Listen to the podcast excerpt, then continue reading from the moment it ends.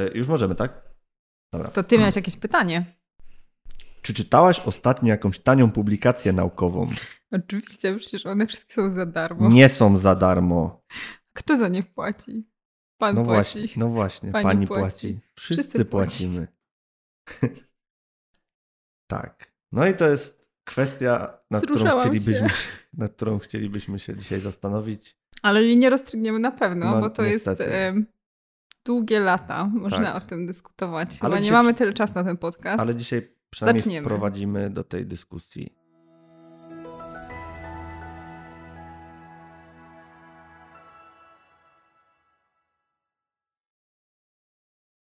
No to zaczy- zaczynamy od tego, kto płaci za publikację. Albo jaki mamy model finansowania publikacji teraz. Kto zarabia na publikację? Kto zarabia na publikacjach. Zakończyliśmy ostatni odcinek takim No. odwołaniem do pięknych komunistycznych wartości wspólnego Wspólnego dobra i korzystania z korzystania. dobra naukowego. To co, tak nie jest z publikacjami? No nie.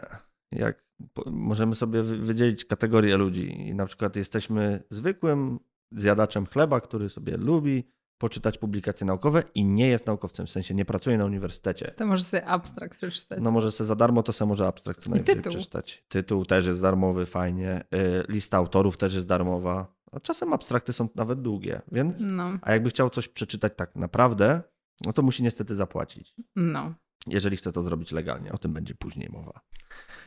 E, Jeżeli jesteś pracownikiem naukowym, no to masz troszeczkę łatwiej, bo płaci za to uniwersytet, wykupując bazy danych. No i kto na tym zarabia? Big Pharma się chce powiedzieć. Wielkie koncerny. Mhm. Jak zarabiają. wielkie? O Jezus. Ile zarabiają? O, o Jezu, strasznie, strasznie dużo. Największym z nich jest... Ja właśnie zobaczyłam te dane i ja w ogóle od razu je wyparłam. Ja nie wiem, co to. Ja takich dużych sum to nie No, widziałam. Nie tylko je wyparłaś, to 10 minut temu się popłakałaś, jak usłyszałaś, ile Elsevier zarobił. Elsevier największe... Na, Ale na- takie mechanizmy obronne działają już Dokładnie. 10 Łu- minut. Łzy. Smutek. Elsevier zarobi, y, w, zesz, w 2019 roku, roku przychód Elseviera to był 2,6 miliarda funtów, natomiast zarobki to były 950 milionów. To jest strasznie dużo pieniędzy. Tak. Ale może, może, mm, Może, jesteśmy im to winni. Dokładnie, może to Może jest to jest to, co robią, to jest po prostu tyle warte. W Mhm. takim modelu wolny rynek i te sprawy, no to po prostu zasłużyli. no tak, ciężką pracą. Od, od, od razu włącza się... Piszą te artykuły, recenzują te artykuły, No tak, sporo pracy jest to wkładane, przygotowują dane, formatują należy się im. odpowiednio. czcionkę wybierają. No to, to nie są tanie rzeczy. No nie, wydaje się i tak, Właśnie, to my sobie tak żartujemy, a to są takie, to są prawdziwe mechanizmy obronne tak naprawdę. tak, żartujemy sobie z tego, bo może ten proces jest bardziej kosztowny, a my go nie widzimy od, od I jest bardzo smutny. Ale będziemy mieli argumenty za tym, że powinniśmy redukować koszty publikacji, to znaczy koszty dostępu do publikacji, no bo mamy dobre argumenty za tym. I teraz mamy ten mityczny paywall, czyli tą ścianę płaczu niemalże. A jeszcze możemy powiedzieć, bo to może jest, żeby to było jasne. E, No bo kto tam zarabia, ale kto wykonuje tą pracę? Kto wykonuje? I ile, My- ile na nie, za Ja dostaje? wykonuję, pani wykonuje, Pan wszyscy wykonuje. wykonujemy. Właśnie, znaczy autorzy piszą, e, piszą artykuły, Tak. robią badania. Recenzują Za darmo. je Znaczy nie za darmo, ale nie dostają pieniędzy za to z czasopisma. dokładnie. Później recenzują, zazwyczaj model Dobrzy recenzowania ludzi- ludzie. je- jest taki, że na, na, za dobre słowo się recenzuje te rzeczy. Tak, są czasopisma, które płacą recenzentom, czy tam coraz bardziej, może to się trochę się zmienia, Mhm. ale to się zmienia bardzo powoli, plus no, dominujący model jest taki, że Tak. nie. No i później faktycznie pojawiają się pewne koszty. To są te koszty, o których mówiliśmy, które wyśmiewaliśmy jako mechanizm obronny. To są te koszty czcionki i, i przycięcia marginesów i zrobienia dobrej bibliografii. Więc są tam jakieś realne koszty oczywiście. Tak, żeby była jasność. My nie mówimy, że to wszystko powinno być za darmo. Tak, tym bardziej, że jednak większość czasopis jest wydawana e, fizycznie. To znaczy, my dostajemy, możemy sobie zamówić, możemy do domku albo na, na uniwersytet dostać takie czasopismo i postawić No sobie na pytanie, półeczce. tak, pytanie na ile to jest taki model, który powinien się dalej utrzymywać. Oczywiście, ale no to jeszcze, jeszcze będziemy w innym odcinku przy okazji o tym rozmawiali. Ale powiedzmy, no takie mamy, y, nie, nie krytykując tego, tylko biorąc jako, jako coś, co jest obecne, no to faktycznie to trzeba wydrukować, później zapakować i wysłać. No to koszty są jakieś. To nie jest tak, że to zupełnie można bezkosztowo robić. Nie można tego bezkosztowo robić. Właśnie, muszę, można, muszę. można robić bezkosztowo, to jest najgorsze. Ale to znowu to jest temat troszeczkę szerszy i o tym jeszcze będziemy dyskutowali. Natomiast dzisiaj w sumie chcemy porozmawiać o jednym konkretnym zagadnieniu, no bo jednak jak umówimy się, że większość artykułów stoi za tą ścianą płaczu, za paywallem, to chcielibyśmy doprowadzić do takiej sytuacji, ponieważ kłóci nam się troszeczkę z tą taką dostępność, powszechną dostępnością do nauki. tą otwartą nauką. Dokładnie. Trochę... Nauka jest dobrem wszystkich ludzi. To się z tym trochę kłóci jednak. No więc chcielibyśmy, żebyśmy mieli otwarty dostęp do artykułów naukowych. I właśnie, Jak możemy mieć właśnie temu dostęp? otwartemu dostępowi będzie poświęcony cały odcinek. To było takie bardzo długie wprowadzenie Bardzo tego odcinka. długie. Coś się Ale- wytnie. Nie, nie, nie będziemy nic wycinali, bo to nas Łzy się wytnie. też nie. To na pewno będzie więcej ludzi to oglądało i więcej lajkowało. Jak będą łzy? Tak, ale świat nie wierzy łzom. Dobra, to jakie, to, jakie, jakie możemy? Możemy mieć w ogóle ten otwarty dostęp? Jest coś Możemy takiego, mieć czy wszystko zawsze Tak. odbijamy od ściany? Mm, Na szczęście nie. Jest bardzo duży, w ramach otwartej nauki jest bardzo duży ruch mm, skierowany na to, żebyśmy mieli otwarty dostęp do publikacji naukowych i w ramach tego wielkiego ruchu oferuje się, mówi się o kilku możliwych e, modelach od, otwartego dostępu.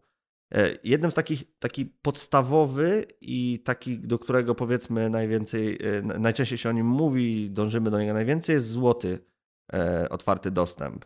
I to jest taka sytuacja, w której czasopismo w, cał, cał, w całości jest otwarte. Znaczy, każdy artykuł jest dostępny dla każdego. Wchodzimy sobie na stronę internetową, ściągamy i czytamy. No, dla, dla przykładu, to znaczy, oczywiście ktoś musi to finansować, no bo jednak są te koszty, które są, nie możemy ich zaniedbywać, ale często albo finansowane to jest z pieniędzy autorów, ponieważ autor za to płaci, albo finansowane jest to przez inne podmioty, na przykład jakaś fundacja może chcieć sfinansować e, otwarty dostęp do czasopisma w, ide- i w imię ideałów nauki. I my mamy samy przykład. Tak, jest zagadnienia filozoficzne w nauce tak robią. Jest, Dokładnie. jest całkowicie otwarty dostęp do, do tego i to oczywiście należy chwalić, bo dzięki temu mamy dostęp do, do wiedzy. Ale to jest, nie jest jedyny model, bo No i też warto pamiętać, że w tym modelu, tym, gdzie nie mówimy o fundacji teraz, ale mówimy o tym, gdzie w te- w tej sytuacji, w której autor płaci, czy autorka, no to to są wielokrotnie bardzo duże sumy. tak, I jakby odbiorcy może się wydawać, że to jest za darmo, tylko ale tak naprawdę to po prostu gdzie indziej te pieniądze zostały opłacone. tak, Więc- dokładnie. To, to nie są tanie rzeczy. E, Kolejnym modelem, bo jeżeli no, no, trochę nam nie pasuje, że musimy zapłacić, jeżeli to nie jest w całości, bo tych czasopism, które całkowicie są otwarte i nie nakładają żadnych kosztów na autorów, no nie ma tak dużo. Więc możemy zaproponować albo mówić o innym modelu. Jest to zielony złoty, e, zielony złoty dostęp. Zielony dostęp, otwarty, otwarty dostęp. Green is the new black. Dokładnie. I on polega na tym, że e, publikujemy. To je- jedna, jedna droga to jest publikacja, i tu nie interesuje nas, czy opublikujemy to w otwartym dostępie, ale zielony polega na tym, że my gdzieś wrzucamy takie, ta, ta, taką przygotowaną publikację. Może to być na specjalny serwer, na specjalne repozytorium, które zbiera takie, e, takie publikacje, może na prywatną stronę albo na stronę uniwersytetu, który tego wymaga. Oczywiście zależy to od umowy z wydawnictwem, bo niektóre, niektóre wydawnictwa się nie zgadzają na coś takiego, żeby, żeby wrzucać e, do, artykuły do innych repozytoriów. Nawet z, sprzed ich formatowania? Mogą się nie M- zgodzić? mogą się nie zgodzić. Mogą. M- Za pracę recenzentów? Czy co? Nie, bo, no bo możesz, bo to wszystko zależy od konstrukcji umowy z wydawnictwem. Jeżeli ty e, wstępnie deklarujesz, że chciałbyś to opublikować, oni ci zabraniają w regulaminie te, tego, to nie możesz tego zrobić. Bo no to nie jest obowiązkowe, w sensie publikowanie w tym czasopiśmie, więc no mogą to zrobić. Mm. No ale niektórzy e, adwokaci e, ruchu Open Access mówią, że gdybyśmy tak naprawdę wszyscy wrzucali nasze artykuły, tak jak sprzed formatowania, zakładając, że formatowanie Mhm. to jest ta praca, którą e, wydawca wkłada, więc do momentu, w którym mówimy tylko o swojej własnej pracy, czyli Mhm. napisaliśmy ten artykuł, gdybyśmy wszyscy byli sumienni e, i po prostu umieszczali te artykuły, niezależnie od tego, tych artykułów za paywallem, no to w jakimś sensie ten dostęp byłby powszechny. No I gdyby po prostu zacząć ignorować te ewentualnie zapisy w tych umowach, e, które no nie są, wydaje mi się, częste jednak. Mhm. Tak. Więc, No. więc zakłada się, że jednak ta praca, którą włożył badacz e, czy badaczka mogą sobie ją umieścić gdzie chcą. E, no to może problem się rozwiązał, czyli może to po prostu my jesteśmy leniwi. Jeżeli byśmy się wszyscy, wszyscy na to umówili, to możliwe, że ten problem by się rozwiązał, faktycznie. No. Musimy zrobić, zebrać się w jednej sali i zagłosować. I... No tak. E, ale to nie wszystkie, co śmieszne, to nie są wszystkie możliwe dostępy, w sensie modele dostępu. Jest hybrydowy, który jest uzupełnieniem tego złotego. To znaczy, mamy czasopismo, które co do zasady nie publikuje w otwartym dostępie, ale jedno, jednostkowy artykuł, jeżeli zapłacimy, to możemy taki mieć, czyli w zasadzie nic ciekawego, bo i tak trzeba zapłacić. Jest ten czarny otwarty dostęp, czyli nielegalny. O tym też będziemy mówili. Będzie dzisiaj troszeczkę o nielegalnych rzeczach. Więc jak ktoś nie chce słuchać o nielegalnych, to tak. teraz musi nas opuścić. Nie, jeszcze chwilę może poczekać, ale my zrobimy po, powiemy, ostrzeżenie. Tak, tak, że za chwilę o nielegalnych rzeczach. Jeszcze jest kilka tak na, My nie będziemy do nich zachęcać. No, oczywiście. My tylko będziemy mówić, będziemy, że takie są. Tak. Może tu... nawet będziemy ostrzegać. Będziemy na pewno ostrzegali. E, I jeszcze jest kilka rodzajów do, dostępu, no bo czasem czasopisma wysy, yy, publikują darmowe artykuły zupełnie same z siebie, po prostu, żeby zachęcić do czytania tego czasopisma. To czasem się nazywa brązowym, otwartym dostępem. E, no i w zasadzie to nam troszeczkę wyczerpuje rodzaje. Możemy też dodatkowo dzielić czasem na ten, na ten dostęp, który jest finansowany przez inną instytucję. Mówi się, że to jest diamentowy, platynowy, a nie, a nie złoty. No ale to tak naprawdę są takie kwestie czysto terminologiczne. Jak nam jest wygodniej to rozróżniać, to jest nam wygodniej rozróżniać. Możemy e... zrobić teraz jeszcze w tym kontekście mm -hmm. taką mini dygresję. W sensie to jest powiązane, ale też zahacza o inne aspekty otwartej nauki.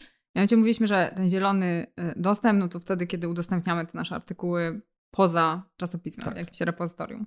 No i y, możemy to zrobić w momencie, kiedy artykuł jest już zaakceptowany i wiemy, że on się pojawi w tym, w tym czasopiśmie i go umieszczamy również z tymi danymi bibliograficznymi, ale możemy to zrobić to również na wcześniejszym etapie. Mhm. I to jest taka idea preprintów, polegająca na tym, że już w momencie napisania artykułu, po, po, napisaniu artykułu, zanim albo w, sam, w tym samym momencie, w którym wysyłamy go do czasopisma, my jeszcze nie wiemy, czy go ktoś przyjmie, e, kto go przyjmie, po ilu latach go przyjmie, e, ale już w tym momencie możemy umieścić na takiej platformie, która publikuje preprinty. Czyli już wtedy możemy powiedzieć, napisaliśmy, zrobiliśmy takie badania, napisaliśmy E, kto chce, to może nas znaleźć i chciałby o tym poczytać, to to e, można, można zrobić. Teraz są takie dziedziny, w których preprinty i obieg wiedzy przez preprinty, czy jeszcze przed recenzjami tak naprawdę jest bardzo popularny i od wielu lat, e, na przykład nie, w fizyce mhm.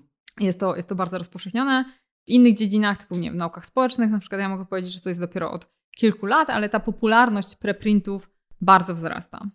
E, tak. I teraz możemy się zastanawiać, czy wrzucanie preprintów to jest dobry pomysł. Bo wydaje się w tej chwili, no jasne, super. No, mamy. E, jeszcze nie zostało to opublikowane, jeszcze nas pewnie nie ściga e, wydawnictwo. W niektórych tych umowach, w ogóle większość wydawnictw jest ok z wrzucaniem preprintów. I to może być troszeczkę podejrzane. To znaczy, hmm, dlaczego tak naprawdę nie mają z tym problemu? Może są jakieś minusy tego, tego wrzucania preprintów. No i jak się może wydawać, no preprint. Preprint to jest coś, co zostało co do zasady zgłoszone do, e, jest, podlega w tej chwili, jest proces recenzyjny, jest recenzowane. Więc potencjalnie to jest artykuł, który nie jest doskonały. Bo jednak jeżeli patrzymy na ten cały proces recenzji, publik proces publikacyjny jako proces, który ma ulepszyć nam e, artykuł, a nie, umówmy się, że nie ma e, artykułów doskonałych, z wyjątkiem tego, który powstanie w ramach tego podcastu, będzie o ziemniakach i o... E, Już możemy prerejestrować, że będzie doskonały. Tak, będziemy prerejestrowali. Natomiast e, nie ma artykułów doskonałych, no i potencjalnie wrzucanie takiego preprintu może być niebezpieczne. Oczywiście możemy się doczepić, że to jest troszeczkę takie naciąganie i robienie problemu, gdzie go nie ma, ale jeżeli wrzucamy i powiedzmy ktoś z tego skorzysta, kto nie ma wiedzy specjalistycznej, no to jeżeli nie zostały wyłapane pewne błędy, albo zostaną wyłapane pewne błędy na etapie recenzji, no to ktoś może skorzystać z danych, które będą mówiły o efekcie, który nie powinien, nie zostanie nigdy opublikowany. Więc może to jest problem. Znaczy, to są pewnie dwa, dwa aspekty. Jedno jest to, że y, nikt tego nie sprawdził, tak. dwóch recenzentów nie sprawdziło i teraz ludzie to będą nieśli dalej w świat, a to może nie jest prawda. E, no i, to mogłoby, mm, to jest jakby jeden problem. Drugi problem jest taki, że myślę, co powstrzymuje część badaczy przed umieszczaniem tych preprintów, No, że jednak są memy, które możemy tutaj potem dokleić e, o tym, co się dzieje z artykułem przed recenzją i po recenzji. Tak. E, I w związku z tym może być taka obawa, że tak naprawdę ten artykuł to ostatecznie będzie wyglądać zupełnie inaczej. Będą zupełnie inne analizy, być może zupełnie inne hipotezy. Mm, jakby tam zbyt wiele pewnie z samym przeprowadzeniem badania już nie można zrobić, no ale być może on bardzo się zmieni. Teraz jak my umieścimy i preprint i ludzie będą mogli go porównać z tym, co ostatecznie się pojawiło, no to zobaczą, jak bardzo, jak duża jest ta różnica, prawda? Um, więc wydaje mi się, że to może być jakaś tam część, część obaw. Um, w kontekście, możemy powiedzieć, e, pandemii rola preprintów znacząco wzrosła, no bo chodziło właśnie o to, żeby, był szybka, żeby była szybka wymiana wiedzy, więc ilość preprintów dotyczących e, koronawirusa wszystkich pewnie, no może nie wiem czy wszystkich, ale w dużej części dziedzin nauki po prostu poszybowała w kosmos. No, w, w, naukach medycznych to było, to, to było straszne. To znaczy straszne, bardzo dobre oczywiście, ale liczba, liczby były ogromne. Mm. No i tam ewidentnie pojawiało się, w, w, nawet przebijało się do takiej publicznej świadomości to, że jest jakiś preprint, którego jeszcze nikt nie sprawdził, nie ma dostępu do danych, nie można tego zweryfikować, ale ma jakieś szokujące mm, informacje, przekazuje dotyczące na przykład nie wiem, rozpowszechnienia e, populacji e, wirusa. No i jakby podejmują ten temat teraz dziennikarze, ludzie się wpadają w panikę, Twitter szaleje. Dzień później przyglądają się temu epidemiolodzy i mówią, nie no, ale tutaj to się nie skleja, tutaj się nie, nie zgadza, to w ogóle co to za metoda, e, to był zły, nie wiem, nie było randomizacji. No i się okazuje, że dwa dni później nie, nie, to po prostu my poprawiamy, wycofujemy. No więc w jakimś sensie ta amplituda emocji wokół preprintów i, e, czy wokół może tej wiedzy, która w preprintach przyszła, była bardzo duża, no ale też tak naprawdę ten proces ulegał e, znaczącemu skróceniu. Tak? tak. Normalnie to by były trzy miesiące, nawet zakładając, że w pandemii pewnie krócej te, ten proces recenzencki, no ale ileś tam miesięcy, przez, a, a, w czasie pandemii, no to jednak każdy po prostu tydzień e, dostępu do informacji no, robi tutaj różnicę. Więc, więc jakbym powiedziała, że ogólnie więcej pewnie z tego było korzyści niż. niż a też wydaje mi się, że dziennikarze jakby rozpowszechniła się też ta wiedza, może nie do końca, ale coraz bardziej może jest powszechna, e, o tym, że no preprinty to właśnie są te niezweryfikowane jeszcze, czy tam niezrecenzowane mhm. artykuły i czasami nawet w takich popularnych magazynach jest to skomentowane w taki sposób, że to jest badanie, które jeszcze nie przeszło mhm. recenzji. Mhm. I jeszcze druga jest, która troszeczkę koryguje cały ten proces, bo we wszystkich naukach, gdzie faktycznie bazujemy na eksperymentach i później oceniamy jakość tego, w jaki sposób prowadzone były badania, Zazwyczaj nie publikuje się opinii ani żadnych takich formatów, które nie mają charakteru eksperymentalnego jako preprintów. Znaczy, i to nie chodzi o taką normalną manierę badaczy, że tego nie robią, tylko niektóre repozytoria preprintów po prostu tego nie przyjmują. Że, to jest że nie przyjmują nieeksperymentalnych? E, e Czy na nie, przykład opinii nie, nie, przyjm opinii nie przyjmują. Jeżeli zgłasza... Tak, czytałem, czytałem w jednym z tych w jednym artykułu dotyczących preprintów, że niektóre, szczególnie w naukach, gdzie, gdzie eksperymentalnych, jest tak, że nie chcą przyjmować e, opinii ani innych takich powiedzmy doniesień, tylko jeżeli, bo one są zazwyczaj nie, nie, nie recenzowane i z uwagi na to, że są z, z, zwykle są bardzo silnie e, subiektywne, nie chcą tego publikować jako preprint, co jest taką bardzo ciekawą praktyką, ale to jest taki, to, jest, to nie jest rozpowszechniona praktyka, ale to jest taki ciekawy, bo to, to, to pokazuje, że taki jest, jeżeli uznamy preprinty za takich ruch bardziej oddolny, no to jest jakiś, jakiś potencjał do samokorygowania się. Niektórzy też piszą o tym, że może, no bo wrzucenie preprintu ma jeszcze jedną bardzo dużą zaletę. I to jest dokładnie ta zaleta, o której powiedziałeś, e, powiedziałaś, że no, dziennikarz to podłapuje i ktoś inny to czyta i mówi, że to są błędy. To znaczy samokorygowanie się nauki. I na wielu, wie, wiele, e, wielu mm, badaczy właśnie jest beneficjentami tego. Wrzucamy preprint, i nagle widzimy, że są błędy, możemy szybko wycofać e, ten artykuł i go poprawić. Mhm. No, plus taki, taka korzyść, e, gdybyśmy chcieli przekonać e, naukowców do umieszczania informacji w formie preprintów, no są analizy, które pokazują, że artykuły umieszczone jako preprinty o wiele szybciej mają większą liczbę cytowań. Mhm, tak. Więc w tym sensie no, po prostu wprowadzenie do obiegu naukowego pewnej wiedzy wcześniej, a nie czekanie czterech lat, zanim to przejdzie 8 rund, 5 journali i na końcu tak nie będzie chciał tak. tego opublikować. No okej, okay, czyli preprinty, preprinty są pomysł. super no i są i teraz uwaga, przechodzimy od legalnych preprintów do nielegalnych rzeczy. Preprint, postprintów. Tak, teraz przechodzimy do, do nielegalnych rzeczy. E, jeżeli chodzi o, e, no bo często jest tak, że naturalną reakcją, jeżeli coś jest ciężko dostępne, jest wprowadzenie czarnego rynku albo y, zdobywanie tego nielegalnymi metodami, które nie wymagają od nas płacenia, y, płacenia dużych ilości pieniędzy. I jednym, jednym z takich, jednym, jedną z takich historii dotyczących nauki jest e, historia takiej strony, która się nazywa SciHub. W tej chwili siedzi sobie na domenie szwedzkiej, gdzie działa to tak, że można wkleić sobie identyfikator cyfrowy dokumentu albo po prostu linka do czasopisma i on nagle w magiczny sposób wypluwa nam PDF-a. Właśnie, zawsze mnie fascynuje, czemu mój uniwersytecki dostęp do artykułów nie mógł tak prosto do, działać. Do, dokład, dokładnie tak. No, jest to, y, bo jest to, jest to strona stworzona przez Aleksandrę e, Eubakian i ona jest kazaszką, jest informatyczką i e, w pewnym momencie no, zaangażowała się w takie ruchy dotyczące E, otwartej nauki i doszła do wniosku, że no, ten dostęp do tych publikacji no to, to, to jest troszeczkę niepoważne, że to publikacje tyle kosztują. I strona bazuje na tym, że e, on, jak są czasem wycieki danych z różnych instytucji, to ona przechwytuje loginy i hasła i po prostu strona, jak wrzucamy tam e, link do jakiegoś artykułu, to ona za pomocą tych haseł loguje się. Co, co, co śmieszne, zbiera też swoją bazę artykułów, które są pobierane, więc one są dostępne od razu albo próbuje się zalogować na stronę danej instytucji, która ma dostęp do tej bazy danych i pobiera nam ten artykuł. I to jest całkowicie za darmo.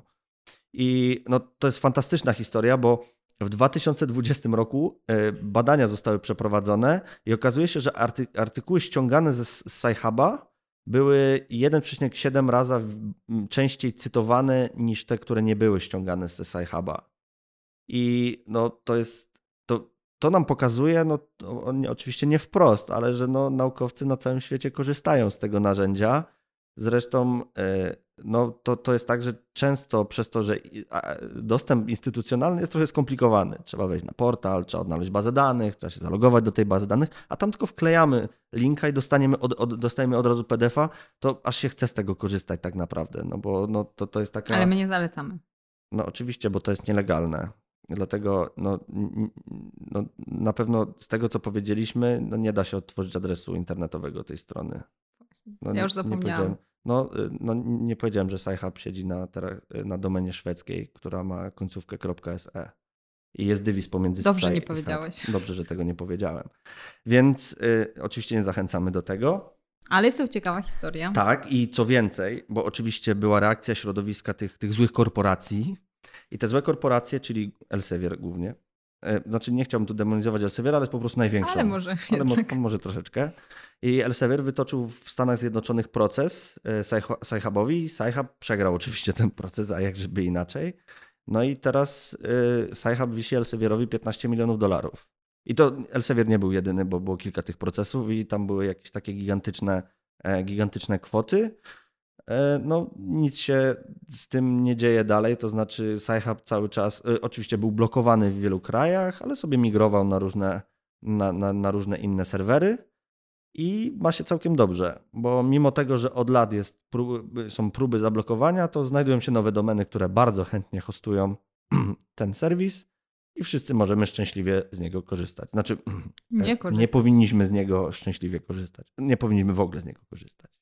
No tak, ale znaczy to pokazuje po prostu, tak co powiedziałeś, nie? że jest potrzeba dostępu do wiedzy, która jest zablokowana i ludzie próbują e, w najpierw taki sposób. I teraz można się zastanowić, czy mamy do zaproponowania lepszy, bardziej systemowy i legalny sposób do tego, żeby ta wiedza była upowszechniana, no, no tak, ponieważ ile... jest finansowana w większości z pieniędzy publicznych. Tak, bo więc... ten romantyczny, e, nawet ta, e, e, pani Obakian była nazywana Robinem Hoodem nauki, na, jeżeli nawet sobie pomyślimy o tym takim bardzo romantycznym, e, romantycznej rzeczy, która ona robi, bo ona próbuje walczyć systemowo z tym, no to jednak my byśmy chcieli docelowo mieć jakieś rozwiązanie takie zupełnie legalne i żebyśmy mieli łatwy, e, tani i dobry dostęp do publikacji naukowych. No właśnie, no i instytucje, które finansują badania, czy po prostu też naukowcy, uniwersytety, biblioteki, które wiedzą, ile muszą za to płacić, no jakby rozpoznają, że to jest duży problem. No i podejmowane jest coraz więcej takich inicjatyw, które ma zapewnić ten otwarty dostęp do publikacji.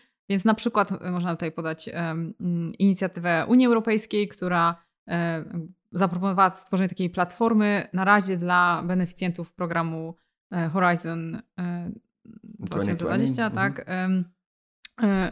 która ma umożliwić im udostępnianie publikacji, publikowanie wyników uzyskanych w, tych, w, w ramach tych grantów. E, nie tylko publikacji, ale też wydaje mi się, że i danych, i znaczy po prostu taki open access różnych produktów tego procesu badawczego.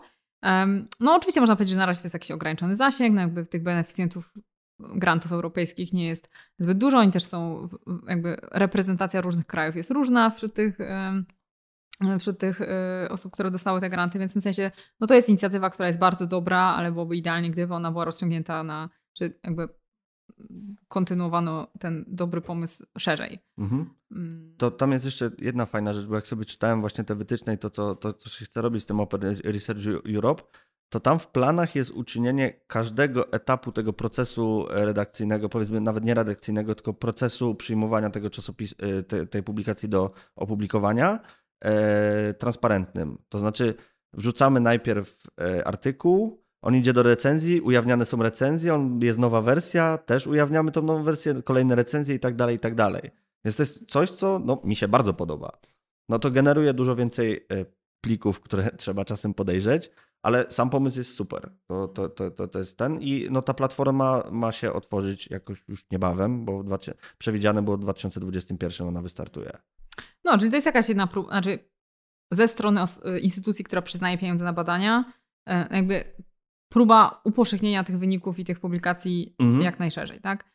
Teraz takie przykłady kolektywnego działania, które mają e, doprowadzić do tego, żeby ten dostęp był otwarty, jest, jest więcej. Mhm. No bo rozmawialiśmy, wcześniej mówiłem, na samym początku powiedzieliśmy o tym Elsewierze i to jest nasz główny przykład dzisiaj, bo to jest e, naj, największy, główny zły. I teraz i, można się też zastanowić, jaka jest skala tego, te, tego albo może nawet nie skala, to możemy się zastanowić, my mówimy główny i największy, ale jakie to są mniej więcej liczby? No, liczby są takie, że Elsevier to on ma, jest właścicielem jest, jest wydawcą e, dwóch i pół tysiąca czasopism naukowych, z czego co roku powstaje jakieś pół miliona artykułów.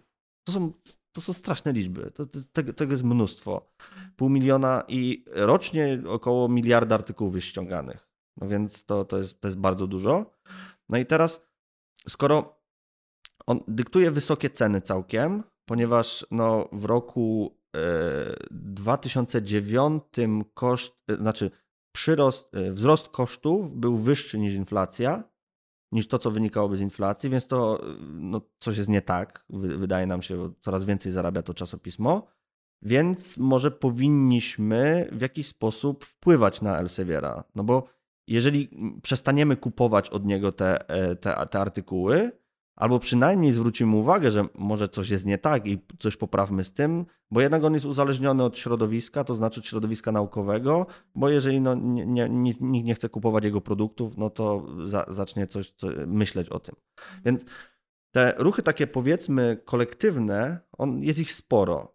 Mm, jednym z pierwszych takich bardzo dużych mm, ruchów, to znaczy jednym z pierwszych ruchów, który stał się całkiem, całkiem spory, był, bu, mówi się o buncie Tima Gowersa, matematyka z Cambridge, który zaczął e, zbierać podpisy pod swoją petycją do Elsieviera. I on zebrał 15 tysięcy podpisów, ale to nie była jeszcze akcja na, zakrojona, ta, ta, na, która nie była na tak szeroką skalę, żeby ruszył się ten, ten, ten monolit. To faktycznie widać było jakieś pęknięcia, coś się dzieje w środowisku naukowym, ale to jeszcze nie było to. Dopiero poziom wyżej, jak uniwersytety, i uniwersytety i wielkie, e, powiedzmy, instytucje zrzeszające uniwersytety zaczęły się buntować, dopiero Elsevier zaczął mieć trochę problemy, bo jednym z takich pierwszych, większych buntów był bunt University of California, która no, nie przedłużyła e, umowy e, z Elsevierem. I to jest tak, tutaj jeszcze chwila wyjaśnienia.